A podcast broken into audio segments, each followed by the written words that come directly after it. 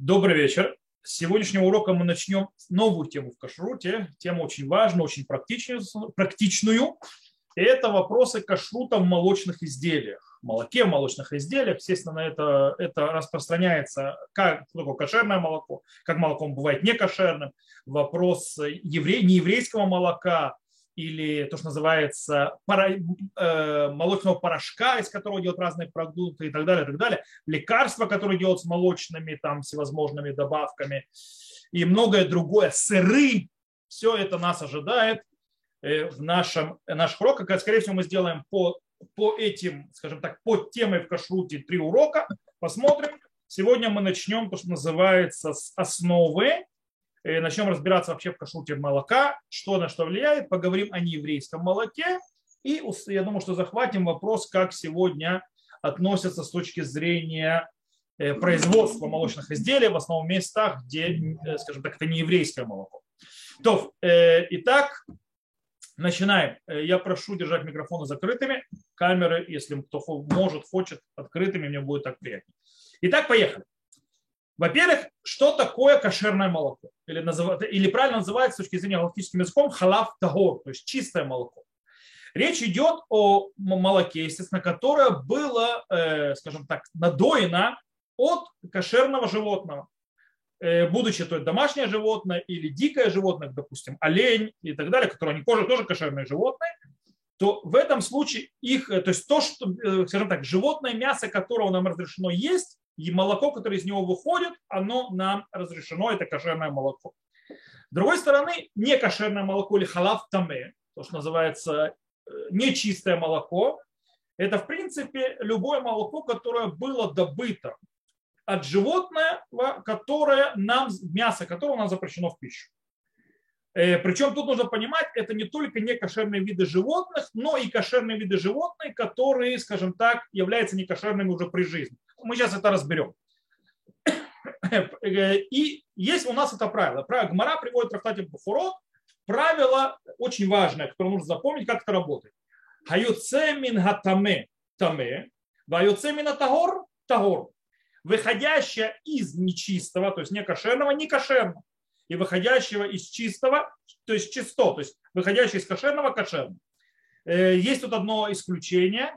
Кто знает, какое исключение есть? Исключение пчел. Пчелы, они не кошерные, а мед их кошерный. Вот. Но в принципе это правило. Теперь нужно еще знать, у, между кошерным и некошерным молоком есть два основных э, отличия, то, что называется качественных, которые все кошерное молоко оно всегда белое, белого цвета. Все некошерное молоко, оно не белое. Оно всегда имеет такой желтоватый цвет. Это как бы характери, характерно очень. Еще одна характеристика, кстати, написано в море, так в природе тоже.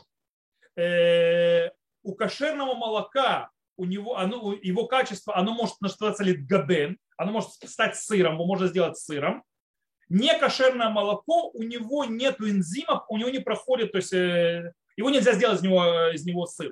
То есть оломит габен. То есть он не проходит, он не становится сывороткой, из которой можно сделать э, сыр. По этой причине, то есть сыр из него не получится никогда. Это два правила очень важные, потому что они нас будут, скажем так, мы будем их использовать и э, в дальнем нашем разборе. Теперь, прошу прощения.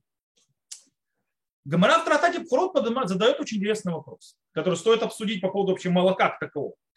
Почему вообще разрешено есть, пить молоко? Ведь молоко, э, скажем так, молоко, что такое молоко? Это что-то выходящее от животных. Дело в том, что мы знаем, что до того, как мы зарезали животное кошерной шкитой, нам от него ничего нельзя есть, ни кусочек, ни немножко, потому что это запрет, то, что называется эбер минахай или басар минахай, то есть когда то есть, э, орган от живого или мясо от живого, когда мы что-то берем от животного, которое живое, почему здесь это будет разрешено? По идее мы берем от живого, животного, почему это не считается частью то есть животного да, и будет запрещено. Есть второй еще вопрос, но правда это по, скажем так, э, по науке того времени, которая считала, что как появляется молоко, что кровь она как бы кровь отходит, то есть кровь превращается в молоко. Кстати, то, что про женщину тоже сказано. То есть, да, женщина почему не видит э, во время кормления, основном, что тогда это было так, во время кормления не видят то, что называется обычного у женщин, по причине того, что кровь переворачивается, делается молоком. Так считалось в те времена, и поэтому вопрос, который тоже поднимается в море там, а как мы можем вообще разрешить есть молоко, если это переделанная кровь? Э, и по идее кровь запрещена в пищу, и тут тоже запрет. Как Гмара на это отвечает, как наши мудрецы ответили, очень простым, очень интересная вещь. Сказано про землю Израиля что? Эрет зават халав дваш. Земля, текущая молоком и медом. Кстати, я еще много раз объяснял, что это значит фраза. Мы говорили, что фраза обозначает эрет зават халаву дваш, земля, текущая молоком и медом, имеется в виду, что она очень плодородна.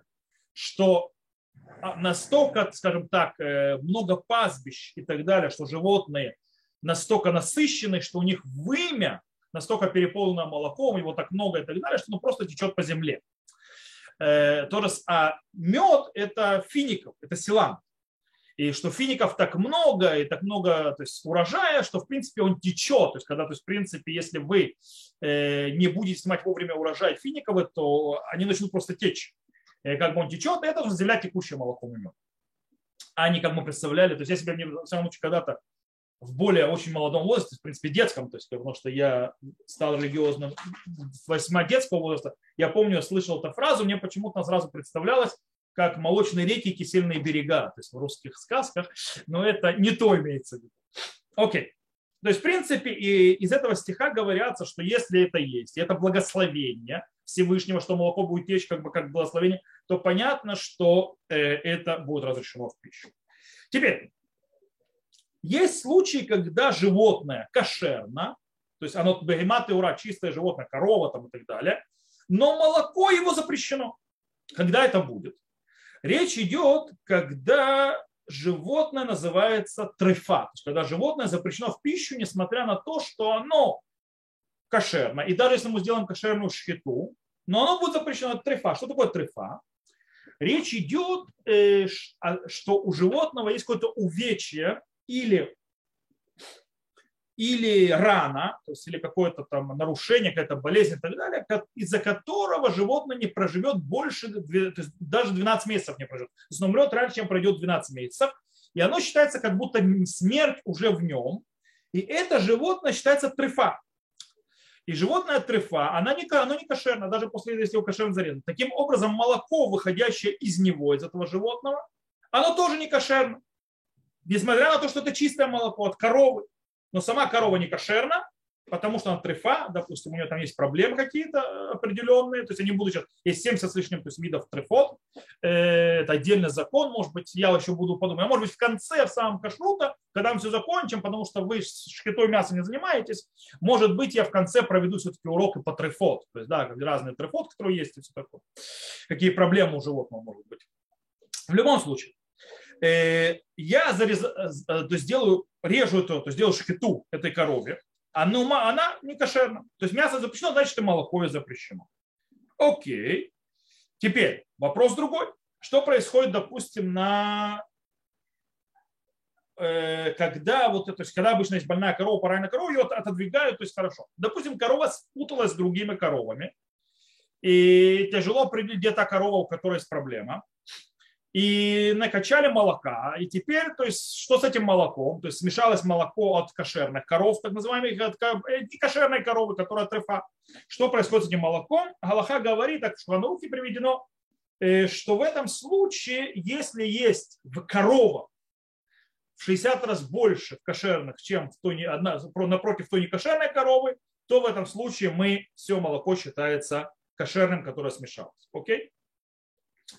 Теперь, что происходит в таком случае? Есть еще такие случаи. Я, корову надоили, никто не знал, что она трефа. Корову надоили, зарезали и увидели, что она трефа. То есть, да, у нее там нашли в легких проблемы, у нее нашли э, в желудке проблемы и так далее, с которыми, то есть она не, не живут столько времени, то есть 12 месяцев. То есть у нее трефа, которую определили наши мудрецы, что это трефа и все. То есть она не кошерная. Что с этим молоком, которое э, с нее надоили? Будет ли оно кошерное или нет? И э, здесь очень интересный момент. Потому что если то увечье, то есть та проблема, которую нашли в корове, произошло после того, как корову надоили, по идее молоко кошерное, потому что трефара стала после того, как. Потому что до этого она была кошерная, нормальная корова, значит молоко было на кошерное. А, но если же молоко, на, э, то есть, э, скажем так, надоили после того, как она стала трефа, то все, приехали. Молоко не каше. Проблема в чем? Мы иногда не знаем, на каком этапе произошла трефа, на каком этапе произошла проблема, которую нам не каше, делать некошерным э, молоко. Таким образом, мы говорим, что если мы не знаем, когда это произошло, мы говорим, что молоко бхискат кашрут. То есть мы говорим, что оно осталось таким, то есть называется, у него сила, как будто что оно кошерно. Почему? Мы отправляем его, когда у нас, нет, у нас есть сомнения, мы отправляем к тому статусу, который у него изначально нормальное было. То есть да, тот статус, который был до появления Сафека, тот статус остается. Потому что мы не можем уничтожить статус с помощью э, сомнения. Можем уничтожить предыдущий статус с помощью нового статуса. Но нового статуса не наступил.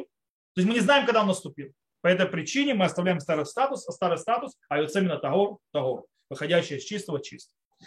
Теперь, есть еще одна очень интересная вещь, и она очень влияющая на, на понятие кошерности молока и так далее, мегадрин.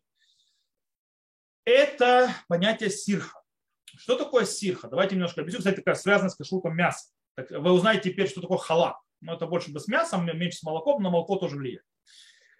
Э, в основном это вот это вот сирха. Что такое сирха? Сирха, в принципе, речь идет, что иногда у животного, то есть у коровы, кстати, у птиц этого нет, чтобы были понятно. То есть, да, поэтому, когда вам говорят, о, в глад халак, вам просто дурят голову. Э, потому что это только у животных. У животных на легких иногда бывает такое, как крум, то есть как, как, как бы такая вот похожа вроде как на опухоль. То есть, да, на опухоль иногда она как в виде нитки такой и так далее. Э, и она находится на внешней части легкого. Дело в том, что когда надувает легкое, легкое надувается все, а эта часть она не надувается, она остается не надутой. Это может быть как такое, как опухоль, может как нитка идти и так далее. Это называется серха. Что с этой серхой? Серха э, есть спор большой, то есть, да, э, делает она трефа или не делает трефа, то есть есть те, которые серфот, то есть явно делают трефот, Почему? Потому что есть вопрос, может быть, там была дырка. В легком, дырка в легком это уже трефа. Потому что животное, значит, больное, то есть оно могло умереть. Или это может сделать дырку. Короче, это спорная ситуация, которая считается э, из-за, то есть в галактическом статусе, то есть может быть трефа, может быть и нет, Хотя Шурханарух постановил трефа и вообще даже не притрагиваться, тот, кто это то есть, э, ест, он нехороший человек. А Рема сказал, что нет, сирха это сафек, и мы разрешаем мясо, даже если у него нашли эту сирху, то есть да, нашли вот эту вот проблему. И поэтому понятие халак, чтобы вы знали, понятие глад, глад значит халак, то есть да, прошло чисто. Имеется в виду, что когда проверяют животного, то не нашли никакой проблемы, не нашли эти сирхот. Это называется глад мяса. То есть в этом разница. Шульханарух требует всегда глад, то есть всегда, чтобы не было сирхот, а Рама разрешает из сирхот тоже. И поэтому уровень кашрута будет от этого зависеть глобально.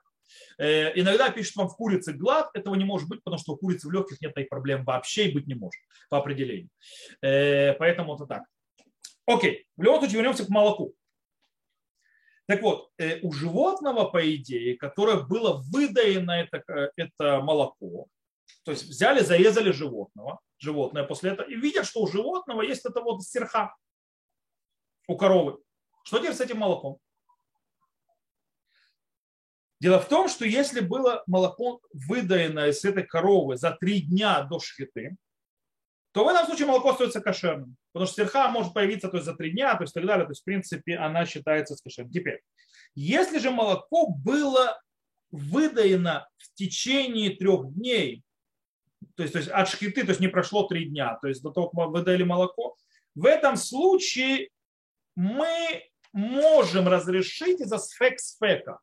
Что такое сфек-сфека? Сомнение в сомнении, двойное сомнение. Имеется в виду, что может быть эта серха, вот эта вот проблема, вот эта как будто вот опухоль такая, появилась до того, то есть после того, как надоили э, корову, или даже скажи, что, э, что она появилась до того, как надоели корову, а вдруг она не делает треф. Так привез Ханарух, кто написал Зивхайцедек и так далее. И так далее. Окей. Теперь, на фоне того, что мы сейчас выучили, у нас есть несколько вопросов по поводу вообще молоч... молока и молочных продуктов, даже еврейства в наше время.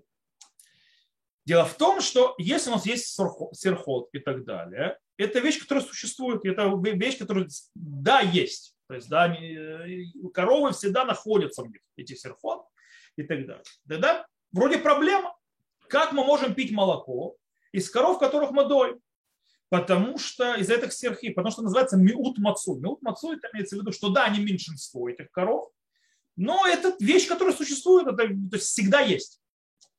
А у нас говорит Галаха, то есть, да, что если у нас есть миут мацуй, то есть у нас вещь, которая существует, даже если ее мало, но она существует, то есть всегда находят, даже в маленьких количествах, то а есть обязательство галахическое проверять это после того, как э, корову режут. Таким образом, что у нас происходит? Как можно разрешить попить молоко от коров наших, если у нас это миут мацуй, что ли трефа?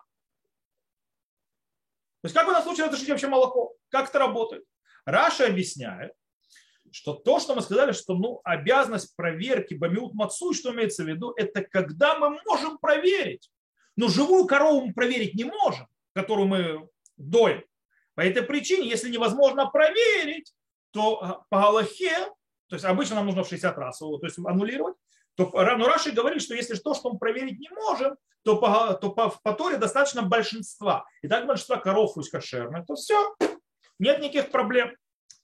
Так привели э, многие решения. В принципе, так это э, принято среди многих решений мудрецов последних поколений. Но Мишканот Яков говорит еще очень интересный момент. Мишканот Яков говорит, что, что понятие э, бегема бахискат исур, то есть, да, то есть, что животное является, то есть в хазаке, что оно запрещено при жизни, до того, как его зарезали, это только на мясо распространяется, не на молоко. Таким образом, пока мы не видели корову своими глазами, что она трефная, то есть что она проблематичная, молоко ее не запрещено. И таким образом можно облегчить. Так написал Шабуле Олег. И вроде все хорошо и замечательно, то есть мы вот нашли проблему, решили, но это не совсем просто. Почему? Потому что иногда большинство молочных коров, при том, когда их режут, находится, что у них есть сирху. А в Европе так вообще там э, проблема огромная. В Европе мне кто-то рассказывал, допустим, в Польше на Машхите, когда режут коров, больше половины польских коров сирхот. Это те коровы, которые доят. Больше половины они идут с сирха. Но там не проблема, потому что которые сирху, они отдают не евреям. То есть, потому что они там устражают и так далее. Теперь, как же так? Если у нас, тогда у нас получается то, что Раша сказал, даже не подходит. У нас нет большинства. Как мы разрешаем молоко вообще? В таких местах, допустим, где есть много сирфот. Почему потом появляется сирфот, вы знаете?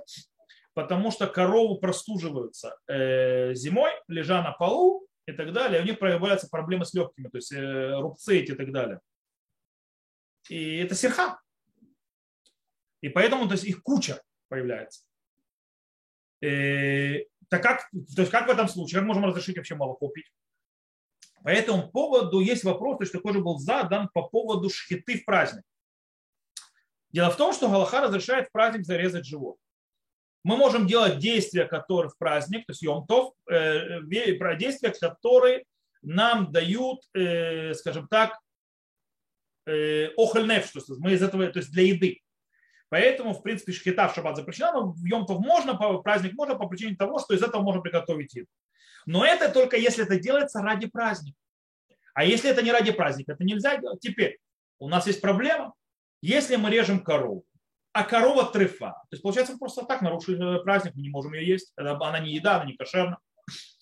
Так как мы режем тогда коров, если у нас есть проблема с трефот, нас бывает трефот?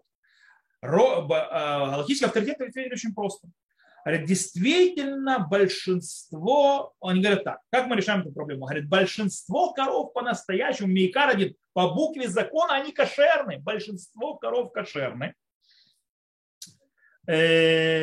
Но только из-за того, что мы устражили в сирхе, мы очень многих делаем трефот. Но по букве закона они не трефот.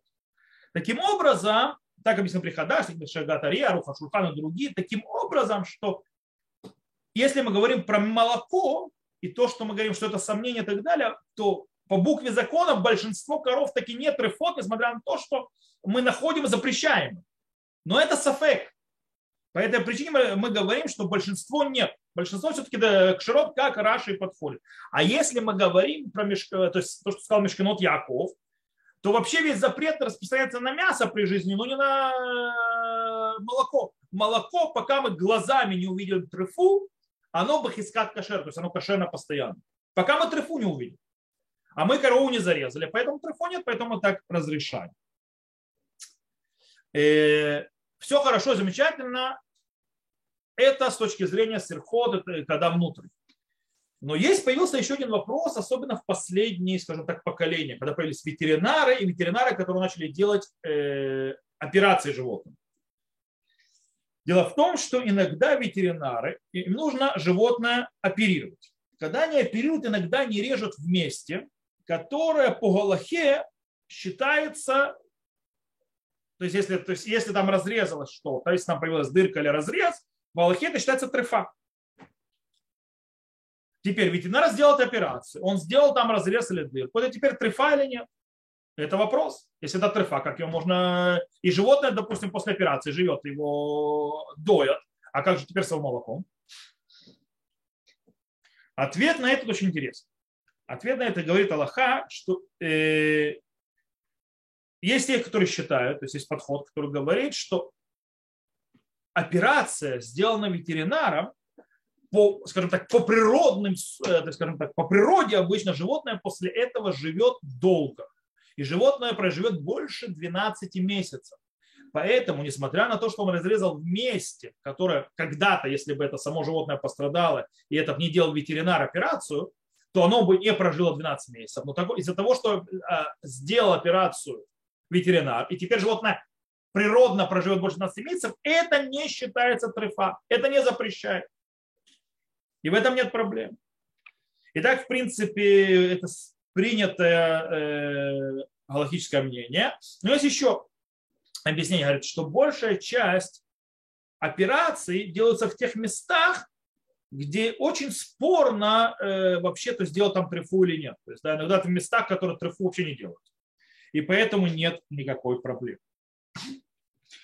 Э, более того, у нас всегда есть вопросы, э, мы не знаем, то есть надоили, то есть у вас есть, э, не доют одну корову, доют много коров.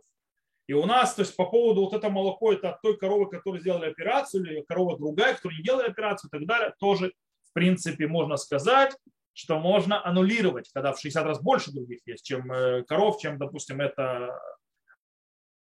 Скажем, что есть, нету в 60 раз больше непрооперированных коров, чем прооперированных, то там то можно облегчить и э, и э, почему? Потому что все равно большинство явно не прооперированы. Плюс это сафек дарабанан, то есть это спор в запрете мудрецов, поэтому можем облегчить.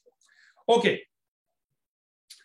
Э, таким образом, выходит, что на Галаху, в принципе, даже от, э, мы можем сказать, что молоко от кошерных коров, которые были сделаны в операции, оно не стало трефным, оно стало кошерным. Почему? Потому что снова это спектр Драбанан, сомнения в законе мудрецов, поэтому облегчаем, то есть это так по букве закона.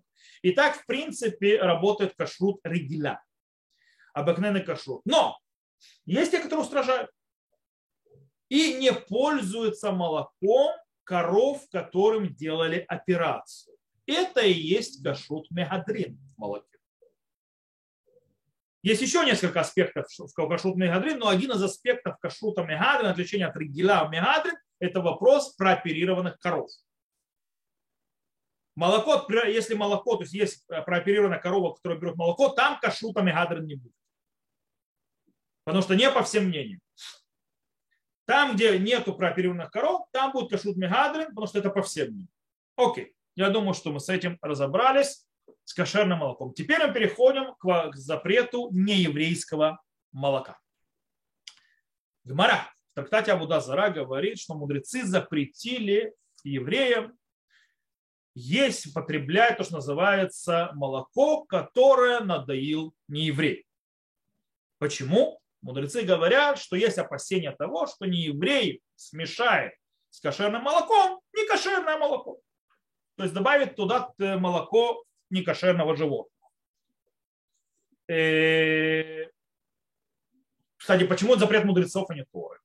Э, ответ очень простой, потому что с точки зрения Торы, из-за того, что большинство молока, которое вообще есть у человека, у любого человека, оно кошерное. И поэтому даже если оно смешалось, то есть, да, то есть мы, то есть тогда оно в большинстве аннулировались. И поэтому мы идем Уфима Храяров, то есть идем, за, идем за, за большинством с точки зрения Торы и не переживаем за молоко, которое у нееврея. Поэтому запрет мудрецов.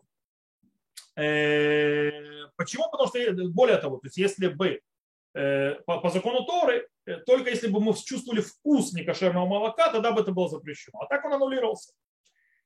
Но мы запрет, как мы сказали, мудрецов. Теперь, в чем причина запрета? Мы уже сказали, Гмара говорит, что проблема, что есть опасение, что будет смерть, что не еврей добавить некошерное молоко. От некошерного животного или просто некошерное молоко. Урсалимский Талмуд приводит очень интересное мнение другое. Мнение Раби Ошо бен Леви. Раби Ошо бен Леви говорит, что проблема в том, что молоко неевреи оставляют открытым. И тогда иногда залазят змеи, называется попить молочка, назовем это так, и могут оставить там яд. Говорит, и так, то есть евреи, то, то есть это опасность. Дело в том, что говорит, что евреи, не евреи не, скажем так, ломакпидим, то есть они не, то есть не держат технику безопасности, чтобы не заработать э, змеиный яд в молоке. Поэтому стоит опасаться не прикасаться к молоку, и это проблема. Понятно, что большинство мудрецов первых поколений решений написали, что запрет строится все-таки по Вавилонскому Талмуду, а не по Иерусалимскому, что все-таки проблема это в том, что туда есть опасность, что смешали туда некошерное молоко, что не еврей может смешать, замешать для нееврейского молока. Правда, э, Раби Шмуэль Абугав сказал, что проблема снова все в том же, о чем мы говорили до этого, по поводу нееврейской готовки, нееврейского вина и так далее, отделить евреев от неевреев, чтобы не евреи и евреи не смешивались. В любом случае, э, на Аллахус, как мы сказали, еврейское молоко – это запрет мудрецов. Теперь, у нееврейского молока есть очень интересное свойство. Там мудрецы, э, в принципе, скажем так, э, подозревали, опасались даже таких крайних, очень, скажем так, далеких вообще возможных ситуаций, когда нееврей может смешать. Например, смотрите, по идее, если он смешивает, то можно увидеть. Почему это можно увидеть? Мы сказали, что одно из свойств некошерного, то есть молока, молока, которое взято у некошерного животного, оно другого цвета у него желтоватый цвет, его можно увидеть. Более того, если делать, допустим, сыры, то мы сказали, что э, молоко, взятое от некошерного животного, оно ломит габель. Ломит габель, то есть из него невозможно сделать сыр. И таким образом, то есть тоже явно можно увидеть, то есть можно увидеть цвет, можно увидеть, что он не сворачивается и так далее. И таким образом мудрецы устражили, по идее, даже когда, по идее, он не может смешать, потому что мы это увидим. Все равно ула все-таки даже может быть как-то он смешал и так далее. И, то, то есть это все равно то есть запрещаем. Тем более они запретили даже мудрецы, мы еще будем разбирать, но это уже на следующем уроке, сыры, запрет не, сыров сделаны не евреями, что там запрет и так далее. И там тоже появляется проблема, что может быть он добавил туда некошерного молока, то есть молока некошерного животного. Хотя мы сказали, что нельзя сделать э, сыр из некошерного животного, из его молока, просто не получится. Э, но факт в том, что мы запретили. Почему? Это тема следующего урока. Так что мы видим, что они хашишули хашаш рахо. То есть даже, то есть очень удаленная проблема, они все равно запретили. Кстати, э, из-за того, что речь идет о очень-очень отдаленных, то есть, то есть очень такая, скажем, долгоидущий запрет, то есть, да, фумра, то есть устражение очень долгоидущее, посмотрели наши мудрецы, то, допустим, Рабош Файнш, Рав сказали, что если на доил еврей нерелигиозный, там тоже можно опасаться вроде, что он может поменять вещи, то мы не устражаемся. То есть, да, там нету, мы не, мы не опасаемся. Потому что слишком, слишком это, в крайность вошли с неевреем, поэтому про евреев мы не устражаем. Теперь, нужно понимать, что весь запрет – если э, происходит, то есть вся проблема происходит когда, что как во время самого доения, добычи этого молока. Потому что после того, как уже добыто молоко, допустим, кошерным путем, то потом все вопросы хранения того, что не еврей не сменит, то есть как мы уже учили когда-то, там пломбы и так далее, следить, чтобы он только не поменял.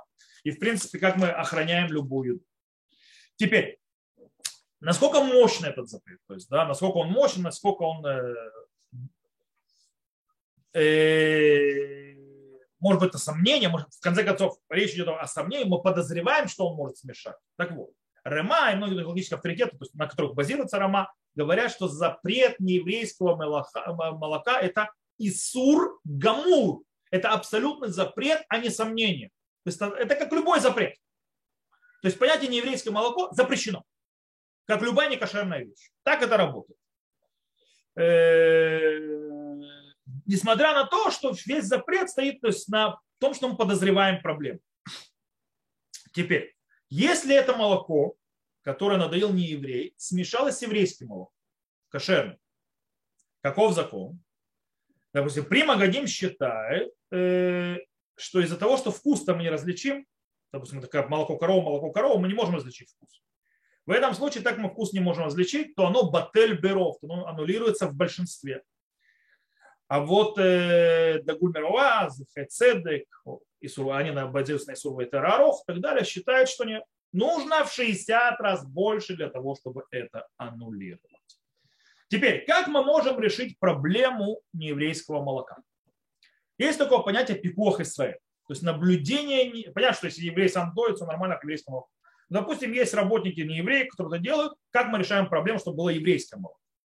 В этом случае Э, есть такое понятие, как я уже сказал, пикуах Израиль, то есть наблюдение еврея. То есть, в принципе, э, если еврей следит, смотрит, что не еврей доет молоко и так далее от кошерного животного, то, в принципе, это делает э, молоко, что с ним проблем нет, то есть оно кошерное. Таким образом, если еврей знает сто процентов, что у нееврея, который доит, нет никакого некошерного животного, в таком случае э, достаточно того, чтобы еврей наблюдал только за одной простой вещью, что ни еврей не привел некошерное животное посреди э, дойки животного. Почему? Чтобы он не смешал. То есть, если мы знаем, что у него нету, единственное, то есть, э, ситуация, что может смешать не, не кошерное молоко, это только если он приведет другое животное. Что нам нужно проследить, чтобы он его не привел. Все. Этого достаточно, это будет считаться уже э, кошер, то есть это что за еврейским молоком. И нет проблем. То есть, допустим, если я в амбаре закрою не еврея, он не может оттуда выйти, я нахожу, наблюдаю, называется, как он доет, и там явно нет никакого животного, то все, нет проблем. Теперь, а если у нееврея есть некошерное животное, не знаю, там верблюд какой-то и так далее, что в этом случае? В этом случае нужно следить, то есть напрямую, что не еврей доит именно кошерное животное. Э, и, и также следить, чтобы он не брал полнодойное молоко и не смешал его с молоком некошерного животного. То есть ну, нужно, скажем так, наблюдать намного более пристально и более лучше. Э, таким образом, э, еврей должен находиться в таком месте, где он с легкостью может видеть, что делает не еврей. А также, то есть, в принципе, он даже может сесть. И что в любой момент, когда он встанет, он четко видит, что не еврей делает. Таким образом, не еврей будет бояться. Так выходит в море, как выходит на руки. Э,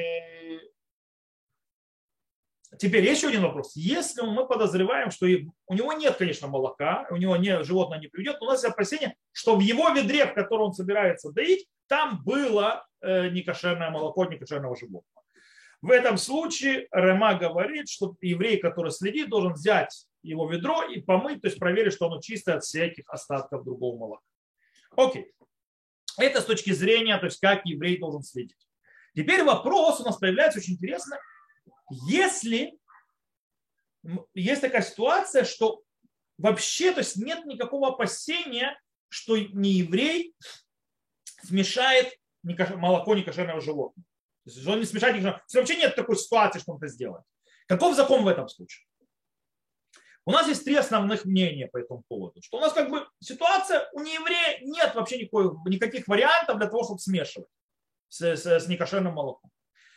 Э, есть первое мнение, это мнение от Тажбы, Сарашбама, Прихадаш. То есть когда мы говорим так, э, что весь запрет только тогда, когда есть реальные, с точки зрения реалий, варианты, то есть действительно опасение, что не еврей смешает молоко некошерного животного с кошерным.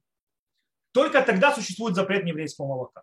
Ни в каких других случаях. Таким образом, в месте, где не выращивают некошерных животных для молока вообще, а тем более, когда некошерное молоко стоит в разы дороже, чем кошерное, что считается экзотическим, и у нееврея вообще нет никакого резона смешивать, то есть э, бегать, искать некошерное молоко, да еще его смешивать. В этом случае вообще запрета нееврейского молока не существует. Так говорит Приходаш. И это обычай большинство э, общин Северной Африки. Что то, если нет вообще никакого варианта, и, то, есть, то есть э, как бы э, то есть когда то есть нет действительности, что не еврей может смешать, что не еврей это будет делать, то нет запрета. Это первый подход. Как мы сказали, это э, обычаи большинства общин Северной Африки и Йемена.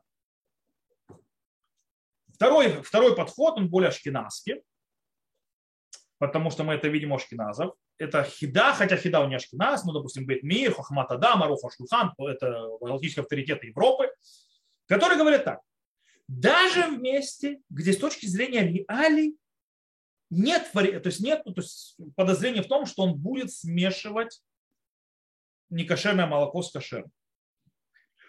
Но в любом случае, когда есть хоть какое-то опасение, что таки да, может произойти эта смесь между кошерным, даже если это очень-очень далеко, то есть вариант, который может произойти, то в этом случае на еврею нельзя употреблять молоко надоенное не евреем. Это будет запрет нееврейского молока. Почему? Потому что они говорят, что иногда вводили животных некошерных с места на место. То есть у него не еврея нет этого некошерного животного.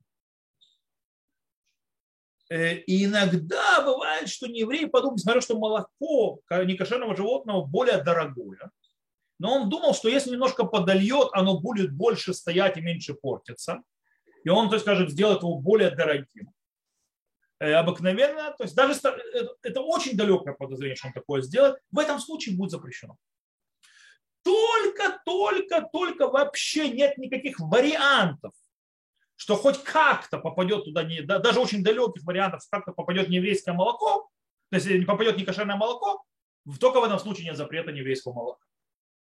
Это мнение Руха Шухана, мнение Хматадама, мнение Хида, и это обычай земли Израиля был и многих стран, то есть общин то есть вокруг земли Израиля там, и Европы, Ашкеназим, Ашкеназов. Есть третье мнение, самое устражающее, его приводит Хатам Суфер. Оно говорит, вообще не интересно. Даже вообще никогда никаких нет подозрений вообще, что будет добавлено некошерное молоко. Вообще их нет. Все равно будет запрет. Почему? Потому что гзыра. Это гзыра, которая была на ста баминьян. Что баминьян? То есть это абсолютное решение мудрецов. То есть действие не еврей надоел молоко запрещено. Все. Неважно, смешает, не смешает. То есть базис был, чтобы смешает. Но даже если у нас нету никакого, то есть даже подозрения, что он это сделает, никаких то есть, вариантов, ничего не запретится. Это третье. То есть это три основных, три основных мнения. Отсюда мы сейчас выходим в большой спор по поводу молочного производства на больших концернах в наше время с нееврейским молоком. Кстати, я еще не затронул авкат халавмуфры, то есть э, порошок, это будет тема следующего урока. Пока мы говорим о молоке-молоке. Итак, очень многие считают, скажем так, э, это мнение придерживается большая часть галактических авторитетов, что сегодня по-настоящему в больших компаниях, в больших концернах нет вообще, скажем так, э, никакой опасности, что они будут в своих молочных продуктах и молоке и так далее добавлять молоко некошерных животных. Почему? Потому что никто в мире, то есть на больших концертах тем более, концертах тем более, нет каких-то бутиковых каких-то мест, никто не доит некошерных животных. Все молоко, которое поступает, называется производителю, который производит молочную продукцию, оно производит, проходит от коровы или от козы. Все. Больше никто ничего не делает. Может быть, где-то там в каком-то кишлаке или в каком-то бутике, то есть кто-то из ослов делает, или верблюдов и так далее. Но на концертах то не делается, и поэтому нет никакого вообще подозрения, что будет вообще какая-то смесь. Таким образом, по мнению большинства галактических авторитетов, это и по первому мнению, о котором мы говорили, приходаш, который говорит, что если нет опасения, то есть, да, и даже пару Фашурхану, который говорит, что если есть какое-то, какое-то редкое то есть опасение, то уже запрещено. В этом случае даже редкого опасения нет. Поэтому по первому и второму мнению это молоко будет кошерным. Более того, Рав Моши Файнштейн говорит, что даже по мнению третьему, то есть, да, то есть самых запрещающих, самых запрещающих, Хатам Сафер Хилкат Яков, что это гзера абсолютная, он говорит, даже можно разрешить. Почему? Потому что не существует вообще нееврейского молока. Почему? Потому что когда есть наблюдение постоянное, проверки качества и Минздрава, как в США, он говорит, то там э, по-настоящему это, и, кстати, если они, не дай бог, добавят что-то, то они получат штраф огромный, а самый страшный для них штраф будет, если они подорвут доверие потребителя. И потребитель узнает, что они подмешивают туда чего-то, они просто перестанут покупать. И это потеря сразу денег. По этой причине они боятся туда что-то добавлять, и это все равно, что как будто еврей наблюдал за ним. По этой причине это вообще под гзыру никогда не было. То есть на это гзыры не было. По этой причине то, что так называемый халав стам. То есть это не нееврейское молоко. То есть еврей не наблюдает за ним, но из-за законов и системы вообще нет даже, то есть это под гзру даже не попадало. То есть это никто не запрещал никогда. И э, это то, что, как говорят Рав Моше Файншина, когда Рав Моше Файншина сказали, э, спросили, когда он то есть, свой псак сказал, ему пришли, мы слышали, что Рав разрешил нееврейское молоко. Потому что Паша говорит, я разрешил нееврейское молоко? Говорит, я не разрешал нееврейское молоко. Как я могу разрешить гзыра мудрецов? Говорит, ну вот Рав рассказал, вот Рав разрешает вот это. А, это не еврейское молоко. Это, это вообще не связано с нееврейским молоком. Ну, то, есть, то, что, то есть это не определено как нееврейское молоко. Я не могу разрешить нееврейское молоко, но это не нееврейское молоко. Кстати, однажды кто-то сказал, что Рамоши Файнштейн сам его не пил. Оказалось, что это тоже туфта. Потому что увидели, что Рамоши Файнштейн подошел на каком-то динер или что-то, то есть там кофе себе заварить, и он взял молоко, посмотрел на него, это, кстати, было молоко с кашрутом, то есть без того, что там евреи следят, он его поставил, взял другое молоко. А то было как раз то, что называется халав Исраиль.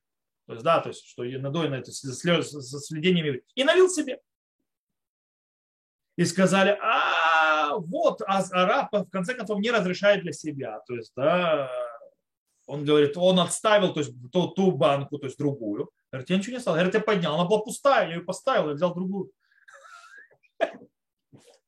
Короче, Рам Моше Файнштейн это разрешил. Таким образом, так раз, то есть многие галактические авторитеты сказали, что Рам Моше Файнштейн, что, скажем так, в местах, где почти невозможно достать, как в Америке, в очень многих местах, невозможно достать еврейское молоко, то есть э, за границей очень часто это, то это разрешили, и в принципе так постановил Равмоша Файнштейн, и так в принципе, чтобы вы знали, э, скажем так, кашрутная политика э, кашрутного бренда американского, ну, самых больших, самых известных, самых серьезных, Orthodox Union, OU. Поэтому очень часто, когда вы покупаете, если вы покупаете что-то, допустим, есть Pringles, знаете Pringles? Есть такие чипсы. Там написано OUD. OUD это значит OU dry, то есть да, OU молочное. Почти всегда это халав муфри. То есть так называемый халав, это халав стам. То есть, да, они то есть, идут за Рамоша Фанчин. Но это мнение Рамош Фанчин. Есть устражающее мнение. Мнение Халкат Яков, Мишне Галахот, тоже алхийский авторитет США. И о, они запрещают. То есть они говорят, даже если это сделано на концернах, на больших и так далее, без того, что еврей наблюдал, это подпадает под запрет нееврейского молока. Почему? Они говорят, есть два основных объяснения. Первое. Может быть, скажем так, правительственное, государственное наблюдение над производством и так далее не сильно, скажем так, крепкое, и все равно пропускают всякие штуки. Или даже если оно крепкое, люди выучат, что так можно, и разрешат в том месте, где нет нормального проверки э, государством. Допустим, мне кто-то рассказывал, что когда на Украине были, то там вообще весело. Говорит, если бы они за руку почти нет, то есть они за руку хватали, то есть там тех неевреев, которые доили, они, туда, э, туда, они просто трефное молоко вливали. Э, потому что там Украина, там кто следит. Говорит, поэтому там, то есть, что мне научили на другое место. Более того, есть третье мнение, которое, то, что мы сказали, там Суфер и Султат Яков, которые говорят, что запрет тотальный, без связи, есть подозрения, нет подозрения, могут помешать, не могут помешать. Есть тотальный запрет еврейского молока. Если э, это молоко было надоено без наблюдения евреев, запрещено. И это то есть то, что выходит здесь. Э, на Галаху, то есть на практику в этом случае, что принято, по-настоящему на, по базе, по букве закона Галаха как облегчающее мнение. Почему? Первое. Э, это запрет мудрецов. По этой причине в запрете мудрецов мы облегчаем. Второе. Абсолютно больше э, мнений галактических авторитетов, что там, где нет э, а, подозрения опасности, что будет подмешано некошерное молоко в кошерное, не евреям, нет такого понятия нееврейское молоко, нет такого запрета. По этой причине, то есть снова облегчающее мнение. С другой стороны, скажем так, принятый обычай, который распространился среди, скажем так, Ам Исраэль к душим, то есть святого еврейского народа, там, где нет особых проблем и где легко достать молоко, надоенное евреями или под еврейским наблюдением, не полагается на облегчающее мнение и используют только так называемое еврейское молоко и не делать с этим проблемы и так далее. Теперь есть очень интересный момент. Сегодня, кстати, можем следить за нееврейскими э, за нееврейскими, э, скажем так, доильнями, не знаю, местами, где доят коров или коз, животных, с помощью камер. С помощью камер. Почему? То есть о чем идет речь? То есть, во-первых, то есть есть прямая трансляция с камер, которая показывает, что происходит. Во-вторых, есть запись, и можно просмотреть назад, прокрутить запись, рассмотреть и так далее. И таким образом, кстати, работники больше боятся камер, чем наблюдения какого-то наблюдателя. Потому что наблюдатель может отвернуться и так далее, а камера как бы постоянно на него. Ее можно мало того, что то есть, э, смотреть в прямом эфире, но можно отмотать назад и просмотреть, что происходило. И поэтому как бы страх не подмешивать, чтобы, не дай бог, не подмешать что-то, намного больше у работника, чем даже когда наблюдатель стоит. Таким образом можно облегчить. Э, и таким образом, если мы то есть, э, доим э, коров под таким наблюдением камер, когда идет прямой эфир и запись в определенную комнату, где сидит Пашгех, то это кошерный магадрин. Это абсолютно кошерно, по большинству логических мнений. Конечно, есть те, которые сомневались в этом разрешении, говоря, что, может быть, будут мертвые, то, что называется, шетахмет, то есть мертвые территории от камеры, которые они видят, или проморгает э, наблюдатель, то есть не увидит, или подделают фильм и так далее. Но по-настоящему э, у серьезного, скажем так, организации по кашруту и так далее таких приколов не будет, что будет э, спать в Машгиях во время работы и не смотреть. Э, это раз. Во-вторых, э, а когда стоит там человек, он не может проморгать, он не может отвернуться на секунду и так далее. Так что, в принципе, скажем так, мы можем облегчить в этом. Более того, в последние годы система вообще, то есть наблюдения Ажгафи, стали еще более мощные, еще более продвинуты. Там произошло очень интересные вещи. Там уже все компьютеризировано, когда у нас компьютер знает каждую корову.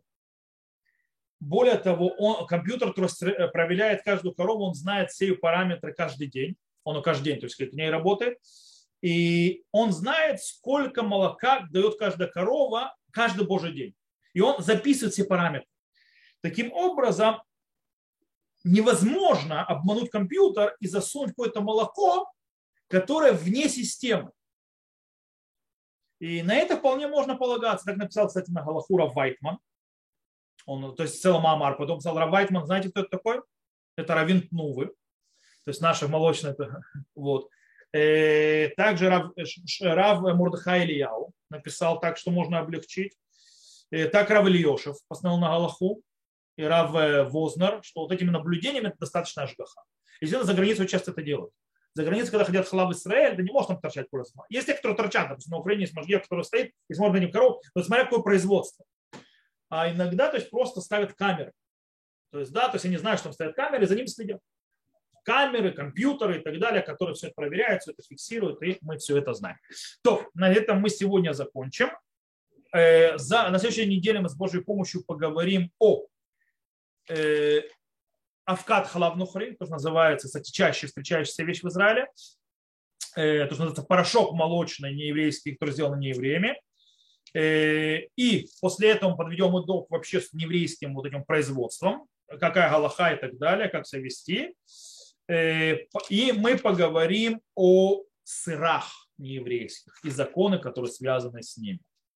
То, на этом мы сегодня заканчиваем. Э, большое спасибо, кто был с нами на связи, кто нас видит записи. На этом моменте я выключаю запись.